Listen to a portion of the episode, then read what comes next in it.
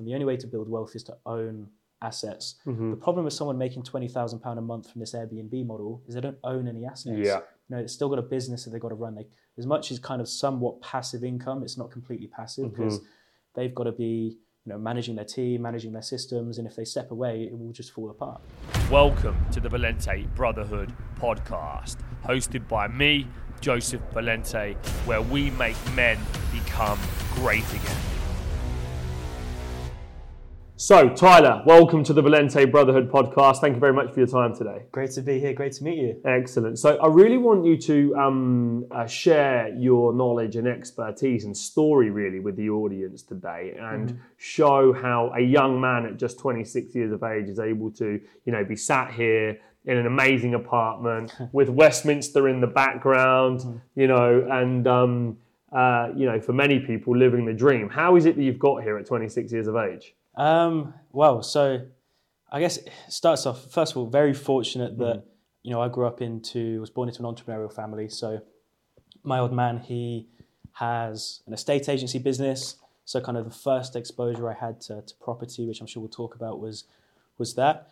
But it wasn't so much kind of the business acumen, and I really didn't have actually that much exposure to property through that. But a lot of it was the kind of character traits and values that I was taught off the back of that. So incredibly like grateful and owe everything to my family in that sense. But my entrepreneurship journey really started kind of in my late teens, and you know, I'd started a couple of clothing brands and events business while at school. But the real pivotal moment was sixth form at school, 17, 18 years old. All the teachers like, right, go to the university open days, do your personal statement, apply for all the unis. I'm like, hold on a second. No one's asked me yet if I actually want to go to uni. Yeah. And it just seemed like everyone else in my class was like, yeah, right, we'll do that. I'll go do my personal statement. And I kind of took a step back. I was like, I've already got this entrepreneurship itch from kind of the couple of things I'd tried and failed at. I say failed, you know, didn't really go anywhere. I was like, no, I can't stand the idea of being 2-3 years in education. Saw a Facebook ad for a free property seminar at the Cumberland Hotel, now the Hard Rock Hotel, at the top of Park Lane and Marble Arch. And that's where it was. And it just kind of, I was in a position where I didn't know what I didn't know. This, you know, person I was learning from kind of exposed to me, like, you know, here's the, you know, the roadmap to success with property. As you do in this game, you know, you go to that and then you pay the extra bit of money to go to the 3-day course. But I was just in a, for me, it was just a lot of self-development. I was like, you know what, everything I earn, I just want to kind of invest in myself. That's where I saw the biggest return on investment. And that's then where the journey started, where obviously I've got, it's evolved into the kind of the three businesses I have now. Yeah. And so the education system for you, did you like it? Did it fit you? Because most entrepreneurs are rule breakers. They don't like authority. They don't like being told what to do. You know, they don't like their time wasted. They want to work on the things that they're really good at rather than doing the lessons that they hate. Was that you? Did you do well at school? You know what? I'd back myself and say I was a good student, but I wasn't exceptional at any particular subject. Apart from, I think, maybe when you turn 16 or 17, you start to learn business studies at school. Yeah. That, for me, just clicked. It was like second nature. It was like, okay, I get this. You know, some people have a math brain where they go into a math class and they can just see the numbers and the calculations make sense. For me, that was business.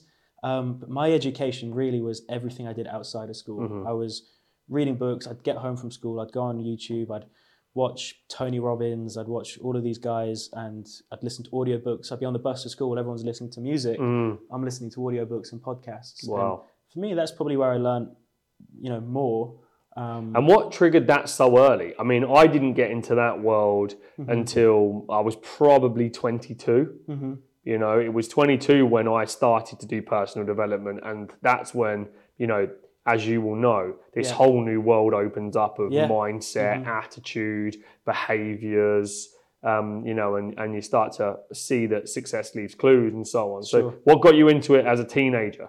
Was it your dad as your mentor and guide and your inspiration? Definitely my dad. I remember being super young, and my dad would talk about how he'd go on some of these Tony Robbins events with some of his friends. And I didn't really see like any of Tony Robbins' content. So I'd hear the name, but I was like, you know, what is this? And then once you start, like you say, you pick up one book, you just get hooked. Mm-hmm. You think, and it was the one thing that kind of really, I don't know, I just love learning. Still mm-hmm. to this day, I probably spend, without even, properly, without intent, I'll just still spend 1, 2, 3 hours learning each day just because Fantastic. I enjoy doing it. Yeah. So, and so you grew up around me. Was your dad a big personal developer? Did you grow up around it as a kid, listening to the tapes and the CDs or the audio? Massively more so than mm-hmm. probably I can consciously remember. Fantastic.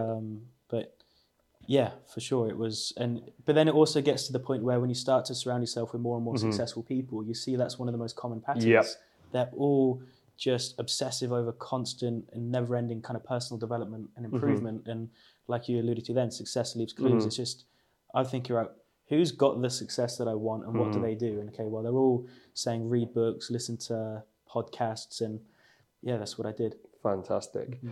And you become a product of your environment in most cases. And there'll be many people watching this or listening to this podcast. As I said, there's going to be this podcast is going to pick up a big young following. Mm-hmm. And I believe that there's going to be a lot of youngsters watching this in their kind of early teens that may not have had a father figure that had Sure. inspired them. And, that they are looking for people like yourself that's mm-hmm. not that much older than them, that's become very successful, telling them that this can be achieved, and having, a brotherhood of mm-hmm. not just, people within your close circle, but within, a wider circle that have been successful, that are willing to give their time like you are today to guide, mm-hmm. is a big driver for me as to why I'm 100%. Doing this, because I think it's about, giving people the opportunity to level up. When you get success, you should reach back, pull someone else up, each one totally. Teach one.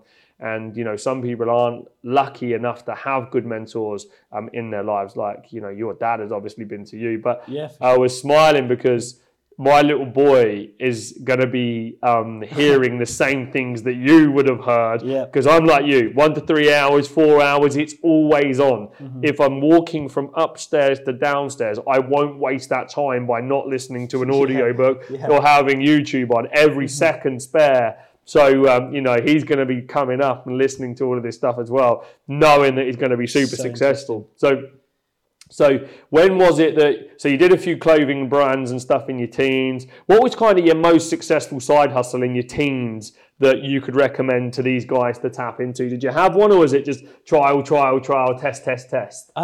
You know what? So yeah, I mentioned a couple clothing brands. One was like with 3 other friends. Mm-hmm. So like of the tiny profits that we did make, mm-hmm. I had to split it between them. So it was really like nothing, but that taught me, I was building up the website. I was, toying with influencer marketing at the time. I was building products, and maybe we'll talk about this, but obviously to be successful at anything, you've got to build all of these different skills in mm-hmm. different areas. And it taught me a lot about that. But for me, there's 2 parts to your question. That the first part for me that kind of really took off was the property investment stuff. Mm-hmm. So when I left school, I actually joined, worked as an estate agent.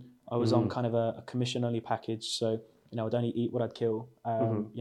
If I don't sell houses, I don't make any money. So, and I didn't get my first paycheck till like 4 or 5 months into that.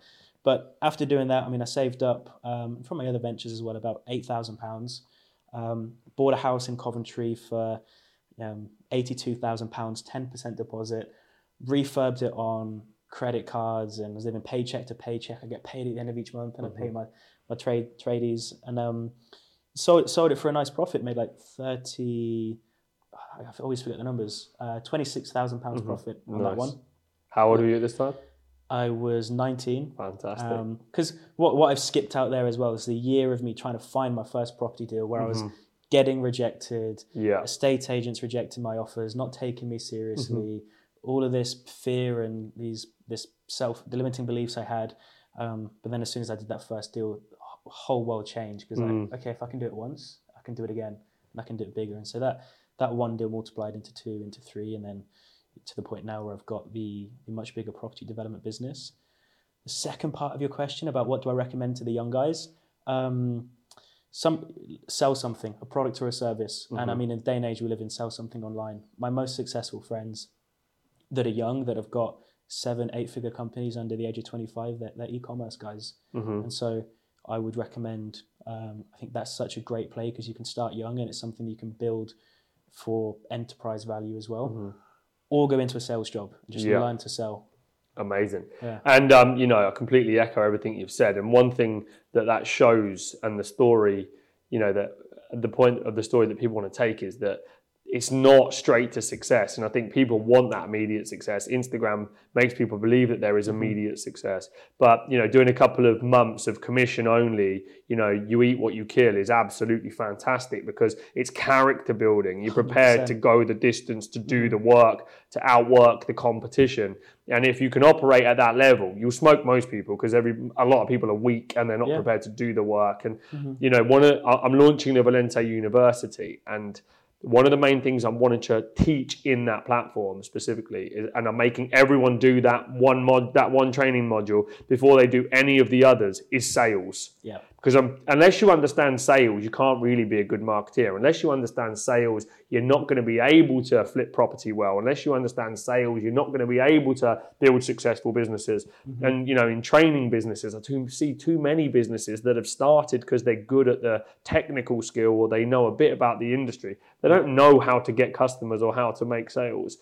So learning sales, absolutely agree with that. And I also say commission only because you can command the higher price. For sure. And it really pushes you to, you know, make the money. Because if you don't get sales, you don't get paid. Totally. Anyone that learns how to sell will never be broke again because you can just go with any company and you can earn $100,000 a year minimum for sure. Amazing. So let's fast forward 5 years then to where you're at now, 25.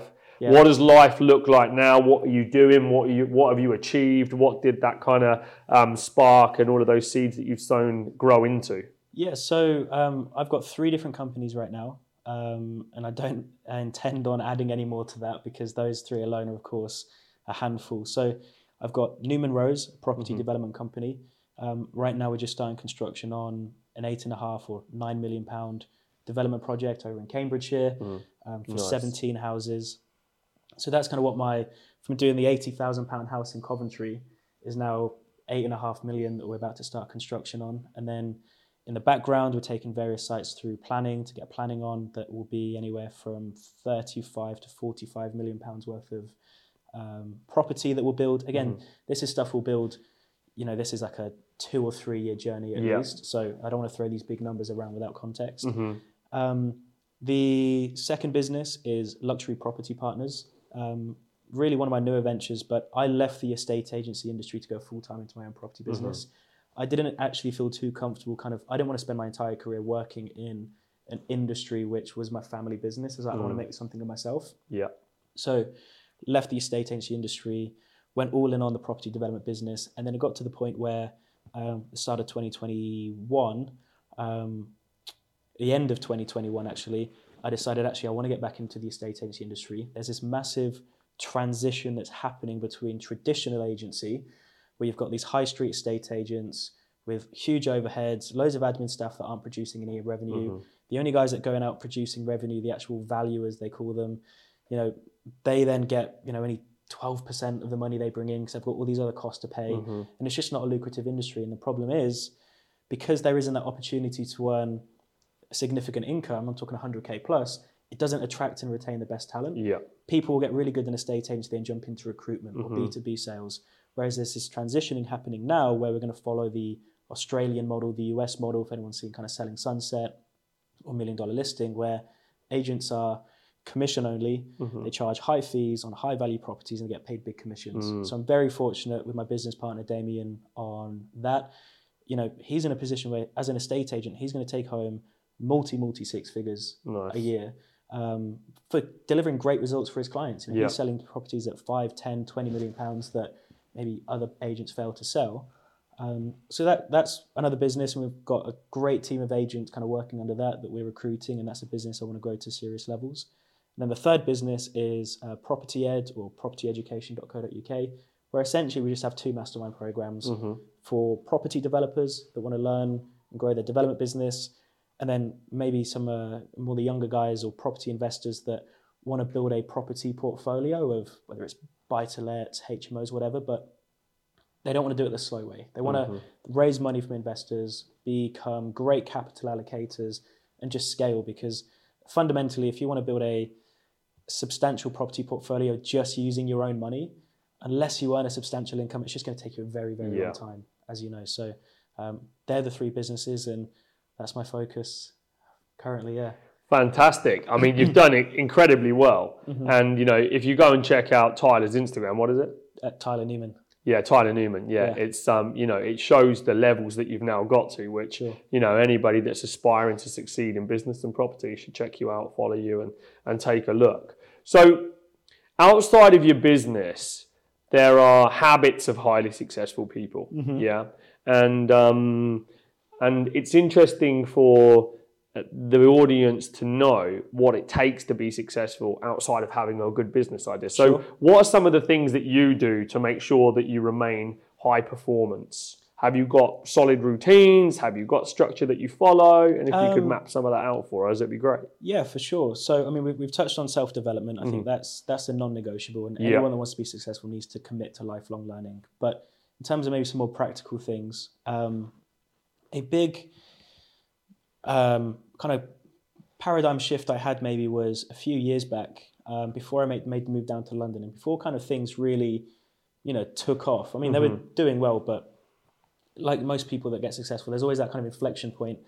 And for me, it was, I started to meet a couple friends down in London that I was introduced to that were, you know, 21, 22.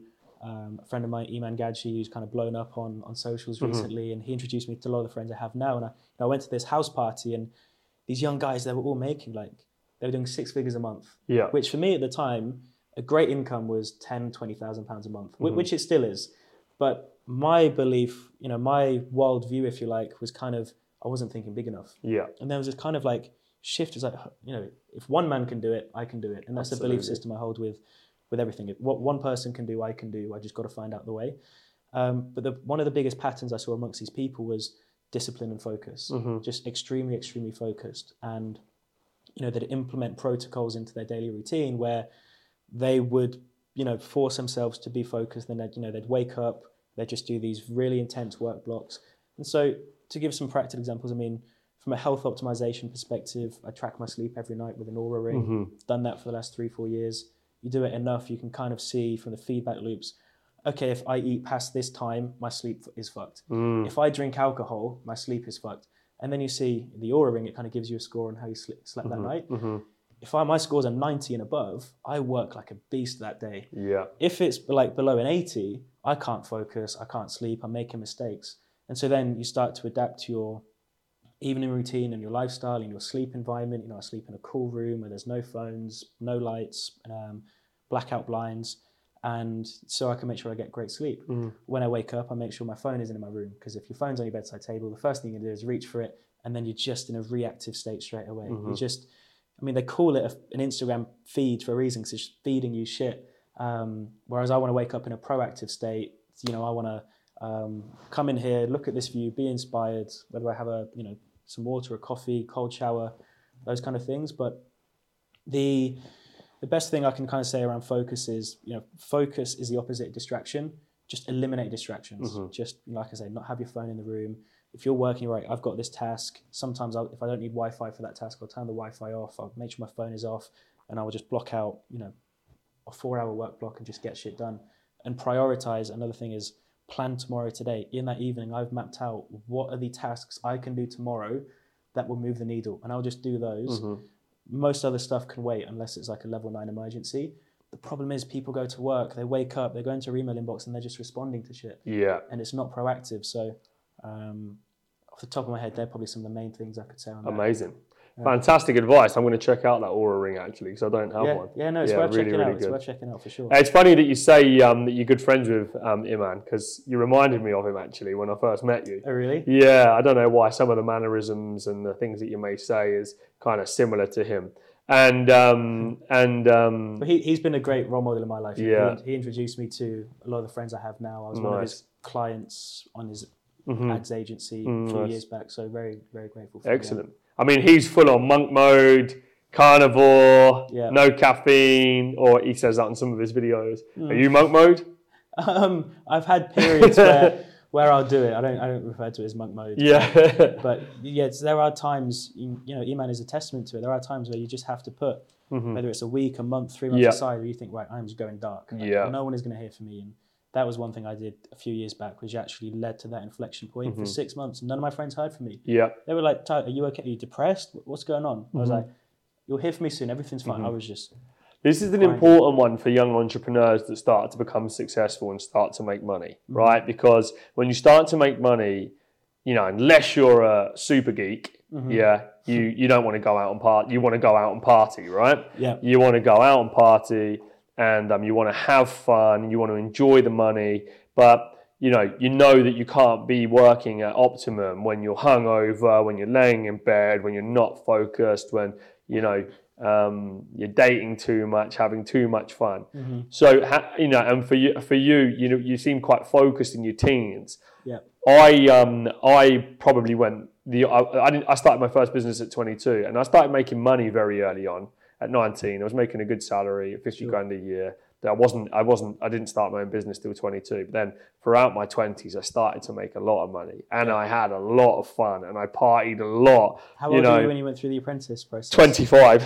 Okay. Yeah, 25. And that was literally every young entrepreneur's dream. I was a playboy at the time. I said I wanted to be like Hugh Hefner when I went on the show. Okay. I was always dating loads of different women and all of that type of stuff in my young 20s. And kind of going on The Apprentice just literally amplified that ego, mm-hmm. and blew my brand up. And then when you win a TV show, you get a lot of attention. Mm-hmm. So, I found the mix between staying focused and, just wanting to have all of the benefits that come with success. Yeah.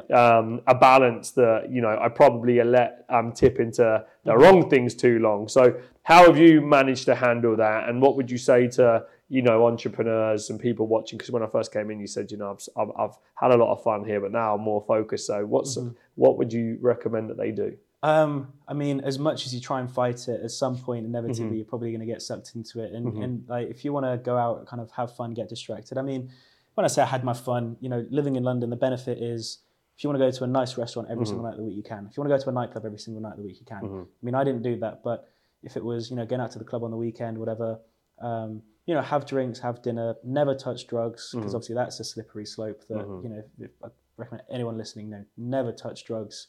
I've obviously just seen that ruin too many people's lives. Mm. But, it's part of everything in life kind of exists on a pendulum, right? You can have, moments of kind of extreme discipline and focus, mm-hmm. but then at the same time, there are going to be points where you're just going to want to go and blow out. But yeah. I don't like to use the word balance because I don't think my life is balanced. I probably live in extremes, but you've just got to learn to control it. And like your environment shapes everything. If you don't want to be in a position where you're distracted, don't live in a distracting environment. Yeah. I've got friends that have super successful businesses, make tens of millions a year, but live in the middle of buttfuck nowhere. Yeah. But they're in a position where they literally can't go out and have fun and go to the club because mm-hmm. one doesn't exist for another 50 miles. Yeah.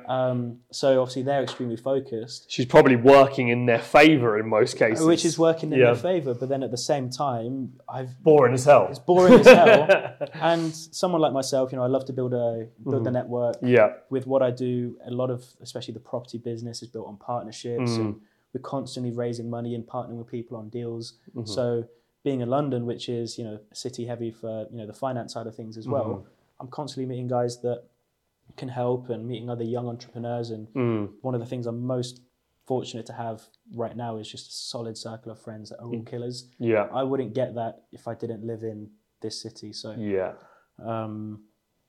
just set boundaries, mm-hmm. be disciplined. And I don't want to say you can't have it all, but you've got to make a decision. Like if you want to go out and party every night of the week, you can, but at what cost? Yeah, absolutely. So, no, that's great advice. And, hopefully those that are watching this that are going to be on the come up, mm-hmm. Take that advice and acknowledge it. I think it's one of the biggest challenges that I found difficult over the years is between having fun and being focused. Yeah. And I think it's got easier for me the older I've got. You know, having a little boy has allowed me to focus a lot more. Amazing. So there's something bigger than you. So you start to work to a bigger purpose, and you're no longer going out as much. I'm 33, so compared to you, I'm an old man. But it's crazy what happens when you get past your 30s. 25 is 25, 26 prime years, the best years. And I hate even saying that because it makes me feel like an old man. Because I remember when I was that age, and people were telling me, and I'm like, "Yeah, you are an old git. I'm still in my prime, right?" Most people, men don't peak till they're in their late 30s. Yeah. So you've got time. I was saying to somebody yesterday, I can't remember who it was, but it was, I'm always in my prime. If you ever ask me when my prime is now, because you never want to admit that you're not in your prime. I'm always in my prime, and that will always be what I'll say to anybody that asks me. Okay, great. So you're touching on network and being in a team full of, your friends are killers and they're successful and they're making moves.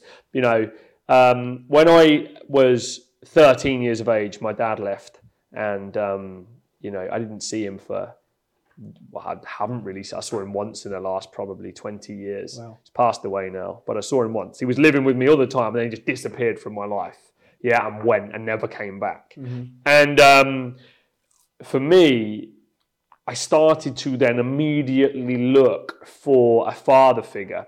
And I looked for father figures in older guys. But because of the town that I grew up in, there wasn't a lot of success and there wasn't a lot of people making moves. And I was naturally a rule breaker. So I found kind of the brother figure in older guys that were bad guys as well. So, I looked for that support and that help and that network in kind of the wrong people. And a big part, again, of this podcast and the meaning behind the term brotherhood is about being around the people that really have your back, but also acknowledging that because at the time I thought they were great brothers. I thought they were great people. I wanted to be with them and they were the only people that I had to look up to. But I came to realize that it was just a lot of lost guys that didn't have dads that were doing the wrong things.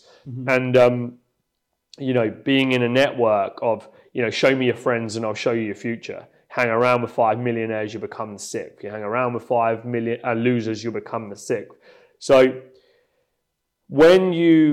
how was it that you started to build a network? Because there's a lot of people going, yeah, that's all well and good for you. You've got a network of million people that have got high net worths and everything else. But I'm just a guy from a town where there isn't really any movers and shakers, but I want to be you. I want to be that guy. How do I start to build a high net worth network? What were the steps that you took? Great question, and the most common question I get asked by younger guys for sure. The first thing is you've got to become a valuable person. Relationships are built on fair exchange. I hang out with my guy friends because they are great guys. We get on. It's a great sense of humor. All our values are aligned, not just because they're successful, but at the same time, if they were bums and didn't really have much going on in business and you couldn't have an inspiring conversation with them, I just wouldn't be, and likewise, they wouldn't be friends with me. And so you've got to understand that if you want to attract valuable people into your life, you've got to become a person of value, step one. Step two is you have to be an extrovert to an extent. You don't have to be a complete extrovert, but you want to be putting yourself out there, meeting new people.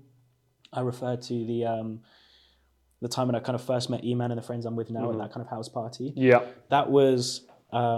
I was actually 2 hours away where I lived back at the time in Warwickshire. I was on a Zoom call with Iman at 5 p.m. Discussing him kind of running my ads. And he said at the end of the call, what are you doing tonight? I said, just no plans, just chilling really. He said, cool, my place tonight, I'm doing this house party with a load of kind of my cool friends. They're super successful, you should come. Now that decision, I could have just said, I can't be asked. But I thought, you know what? I knew your network is your net worth. I want to surround myself with winners. And so literally, he was like, be here for 7. I'd finished that call, had just gone 5. I was like, fuck.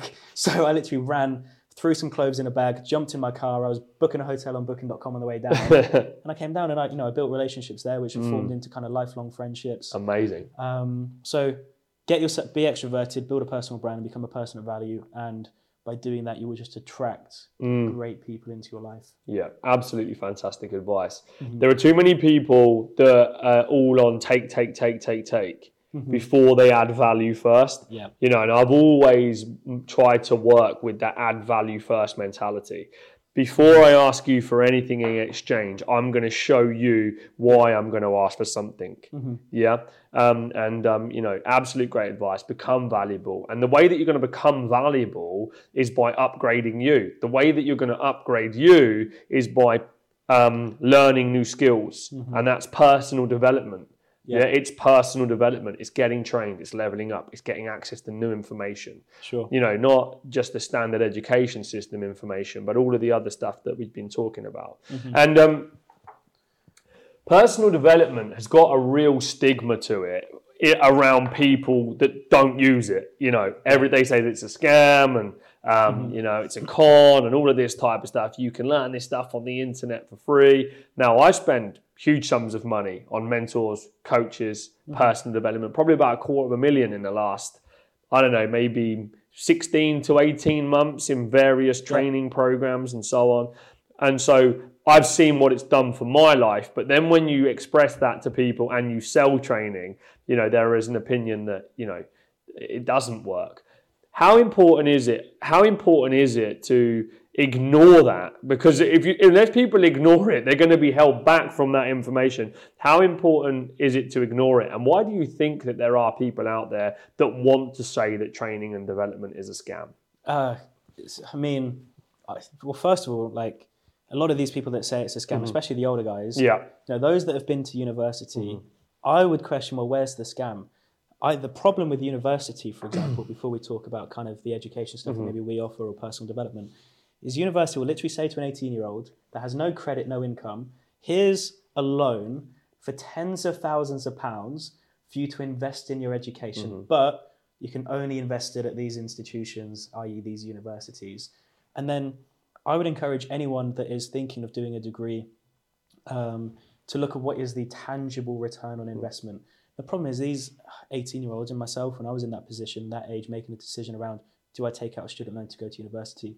I was not financially sophisticated or literate enough mm-hmm. to make a decision, understand what debt was and how the amortization of interest works and mm-hmm. you know what this is really going to truly cost me. But look at the return on the investment on a degree. And I think I saw someone share it the other day, is they looked at what a dentistry degree costs in terms of financial commitment, but also time commitment, looked at what then the average salary is for a dentist, worked out the return on investment, and it's really not attractive. Mm. So look, there are going to be some guys that listening to this that do want to follow that route. They just want a career in a particular specialty. But for those that are entrepreneurial, your biggest return on investment is going to be by finding people that have achieved the level of success you want and learning from them. It's the number one way to compress time. If, like, for example, I wanted to learn from you how to build a 7-figure, you know, trades business, mm-hmm. construction business, whatever, then there's two ways I could learn how to do it. I could go and do it on my own. Mm. Think, right, I'm just going to do it and I'm going to learn it the hard way over the next 10 years. Or I could go to someone like yourself who's got the systems, who's coached hundreds of people, who've done it yourself. And what you've learned over the last 10, 15, 20 years, you know, I can compress into learning from you in the space of kind mm-hmm. of 6 to 12 months. Yeah. So it's understanding the return on investment.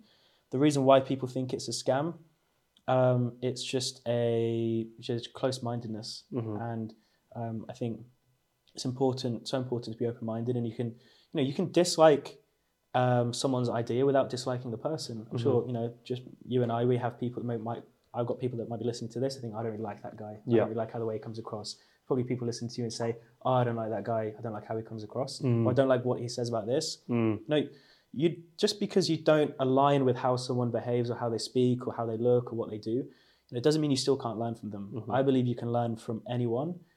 People might look at you, they think, you know what, Joseph, you're very loud, brash, polarizing. Mm. Some people absolutely love that. Yeah. And some people might not align with them because they might be quite introverted. They think, you know what, this guy shows up on social media mm-hmm. every single day and promotes the hell out of his business. Mm. This guy's got conviction in the way he speaks. I like the way he talks about himself and his business with mm-hmm. his tonality, his conviction. And to be able to look at someone, not be aligned with how they act and behave, but still think, you know what, but he does that well. He does mm-hmm. that well. He does that well. It's great. But if you want to see what, you know, close-mindedness looks like, look at the comments in some of my Facebook ads on the education business. Mm. Look at any comments you probably get on your Facebook ads. And it's shocking, but Yeah. And I mean, you know, people, and I think that people think it's a scam in most cases. And I put a post out on social media saying when people are making 20K a year and they think training's a scam, or they say training's a scam, and it was something like, you know, fuck off or whatever on the tweet that I put out. And it's not digging out people that make 20K a year, but it was just to represent that if somebody making 20K a year says it's a scam, and all of the people making millions of pounds say that it's part of their day-to-day routine, who is it that you are going to believe in? You know, of course, someone that's been in a 20 to 30, 40K a year job for the last 15, 20 years is going to be pissed when they see somebody else younger smashing it in a much easier way. The only way they can justify why they haven't made it is by trying to tear down somebody else's success, or trying to tear down why it's too easy. You know, I don't think there is such a thing as get rich quick, but I think the only way to get rich is fast. Yeah. Yeah, you know, we don't want to be getting rich slow. We want to make money fast. Why would you not want to? Mm-hmm. And, you know, getting into training and development, it's a shortcut of success and failure of what that person has done. And as long as that person's got credibility and they've been there, done it, and got the blueprint, then, you know, for me, it checks out. And you've got to be really careful who it is that you're taking advice from. Your mum, your dad, your partners, your friends, your family. They've got your best interest at heart. But I never would go. I went to my mum at 22 and told her I was quitting my job, taking out a £50,000 loan to start a business. And my mum, you know, worked very low paying jobs. My dad didn't work. He was an alcoholic, was always drinking. Mm-hmm. And so she was had to save every penny. So when I told her I was leaving a 50 grand a year job to take out a 15 grand a year loan to start a business, she thought I was absolutely crazy. But then at 28, I paid my mum's mortgage. I'd put her into retirement. You know, I've given her money consistently. So you've got to be careful who you're taking advice from. And there's going to be a lot of people here watching this podcast that are going to be in those scenarios where the people around them that they love are telling them not to do things, but that's because they don't believe it's possible for them. So don't let that fear, you know, rub off on you. You know, it's really, really important. Just because they can't do it, it doesn't mean that you can't. And, you know, you're a shining example of what can be achieved, you know, but I'm through personal development, but you've had that drilled into you for a long time, and you grew up around it. So you knew that it was, you wanted to do that. A lot of people struggle to break out of the cycle because no one around them, no one close to them, no one, you know, is achieving things. So they're like, well, you know, he's only done it because his dad gave him an opportunity. He's only done it because he won a TV show. He's only done it for this reason. You know, and people look for excuses as to why you can't become successful, or why they can't become successful. It's so interesting when you meet successful people and you hear about their backgrounds, like yourself. You know, we've had, obviously, with our father figures, two totally different experiences. Yeah. You had a father that left from an early age. I've had a father that's been probably the most, you know, supportive and best I could have asked for. But for some people in your situation, they could have used that as an excuse as to why they could never achieve anything, because I didn't have the guidance, I didn't have this. And so for every excuse someone throws at me and says, here's the reason I can't do it, it's like, well, let's replace that belief system with, like, here's the reason why you can do it. And as you meet successful people, you realise, you know, no matter what background, there's no excuse. And I do genuinely believe what one man can achieve, another man can. And that's just such an empowering belief system to hold. Fantastic. Excellent stuff. So for those listening that want to start to get started in property, what's the way in? I mean, I know a lot of the guys out there now, you know, that are young, they're looking for this Airbnb strategy. They're looking for this serviced accommodation strategy. Very little money down, but a way to try and make some money. Is that something that you recommend, stay clear from? Would you recommend getting in and, like, going for, you know, the learning, the longer strategy of the developments and building? What's your take on it, and what would you recommend that they do? So I kind of, like, map out a very clear roadmap for people to follow. The first thing people need to understand is, of course, they want to get into property because they want to make money. But make money can mean different things. And I like to position it as there's a difference between income and a difference between wealth. Wealth is, you know, how much you own, the total amount of assets. You know, if someone sold a business they've got a business worth 50 million, you know, that's wealthy. Their income is how much they make each month. Now, the correlation between income and wealth is actually very weak. You and I, we probably know people that make £20,000 a month, but also somehow still live paycheck to paycheck, and they're still broke somehow. There are guys that make, you know, £30,000, £40,000, £50,000 a year, but they've been sensible with how they've invested over the last 10 years and they've, you know, created a certain amount of wealth. Point being is the first priority of kind of any young individual or someone who wanted to make a transition into properties, focus on building up an income first. And the goal you want to set for yourself is get to £10,000 to £20,000 a month. That is just such a sweet spot where if you can hit 10K a month, you can. And is that in property, so, or with a different high income skill to then invest in property? Well, is that what you're saying? So that can be through any vehicle, but what you want to escape from is most people typically they're in a position where they're trading their time for money. They're working in a job where they're getting paid by the hour and getting paid a salary at the end of each month. The next step above that is you want to be in a position where you're learning a high value skill and building up a knowledge base that you can productize and sell as a product or service. So if we relate that to property, that could be the Airbnb model. That is a service where you are leasing a property from a landlord, you are then operating on Airbnb, generating, you know, create an increase in revenue and you're taking the profit in between. Now I've got friends that make, you know, again in their early 20s, £20,000 to £30,000 a month profit doing that. Nice. They've been doing it for a few years, but it is a business that works. Another example of that is packaging deals for investors. So if you learn the skill of being able to go out, find and identify good investment properties, for example, whether that's you're looking through agents, whether you're going direct to the sellers, and then you find people that are cash rich, time poor, that have money, want to invest in property, but they might be business owners, doctors, lawyers. They don't have the time to go meet with estate agents, look at properties, analyze the deal. You find the deals, you find out what these guys, their buying criteria is, and you say, hey, look, if I find a property in this area that if you buy with a 75% mortgage, you can get 20% return on investment, I can negotiate it kind of slightly below market value. Would you pay me £3,000 if I can find this deal for you and help package it up and sell it to you? They're like, yeah. And so that is a skill that you then productize as a service. You're still having to put in work, but you're not trading your time for money. You're getting paid in terms of the value that you can provide. Now, that doesn't have to be property. That could be starting like, you know, a service-based agency where you're, you know, selling advertising services or you're creating short-form content for people like ourselves. But in property, they're kind of like two specific examples. Once you've then done that transition, the next step is you want to build wealth. And the only way to build wealth is to own assets. The problem with someone making £20,000 a month from this Airbnb model is they don't own any assets. You know, it's still got a business that they've got to run.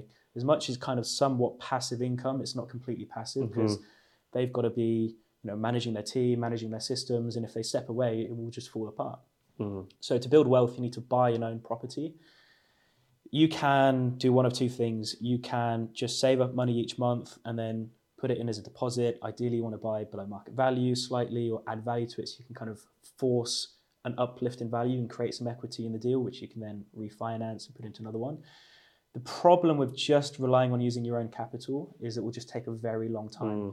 And I'll ask anyone in the audience listening, if you make whatever, you know, think about how much income you make after you've paid your rent, your mortgage, you've made your car payment, you've bought your groceries, you've paid your bills. How much can you save each month? And therefore, how long is it going to take you to save a meaningful amount of money that you can put into property, whether it's £50,000? For some people, it might take you 4, 5, 10 years. So the way to kind of combat and fast track that is to learn how to raise finance. Partner with potential investors, raise equity, raise debt. I mean, it depends how complex you want to get with the finance structures. Go find deals where you can either add value or buy below market value, where you're creating value, you refinance, you keep, and then without getting to the ins and outs of it, you can build from there. But amazing, great advice. Thank you very much. Yeah, there's a lot to take from that. I could go on and on, but that's the main premise. No, that's really, really good. So Tyler, what's next for you, my man? What's the next 5 years look like? Or what do you want to achieve by the time you're 30? You got those goals? Yeah, so I've got a 10-year plan. Yep. I'd love to try and achieve it in 5 years. Basically, Luxury Property Partners as an agency brand. Want to scale, want to have 1,000 agents working for us across the UK and Dubai. And really make a change to that industry and help the agents that work for the brand make a lot of money. And then with our property development and investment company, scale that. So I want to buy a billion own £1 billion worth of property in the next 10 years. Beautiful. And I'm not going to be able to do that just myself. I'm going to need to partner with some people. Mm-hmm. So that's the plan. Fantastic. Amazing, my man. Really, really good stuff. And then finally, could you give me your definition of what brotherhood means to you? Oh, great question. What brotherhood means to me is being able to, for me, it's been able to sit down with my boys at the end of the week at a nice steakhouse and just talk about success. And mm-hmm. We've all got each other's backs. We all want each other to win. And whatever shit hits the fan, which does happen, we're all there for each other. And we're growing together. For me, like that's brotherhood. Fantastic. Well done, my man. Thanks for your time today. No, good to be here. Excellent. Guys, don't forget to follow Tyler on Instagram. Have you got any other channels you're big on? TikTok, do you use? YouTube is the main one. YouTube, amazing. Yeah, head over to YouTube. Same name. Yep, Tyler Newman. Excellent. Good man. All right, guys. Thanks for listening. Take care. See you soon.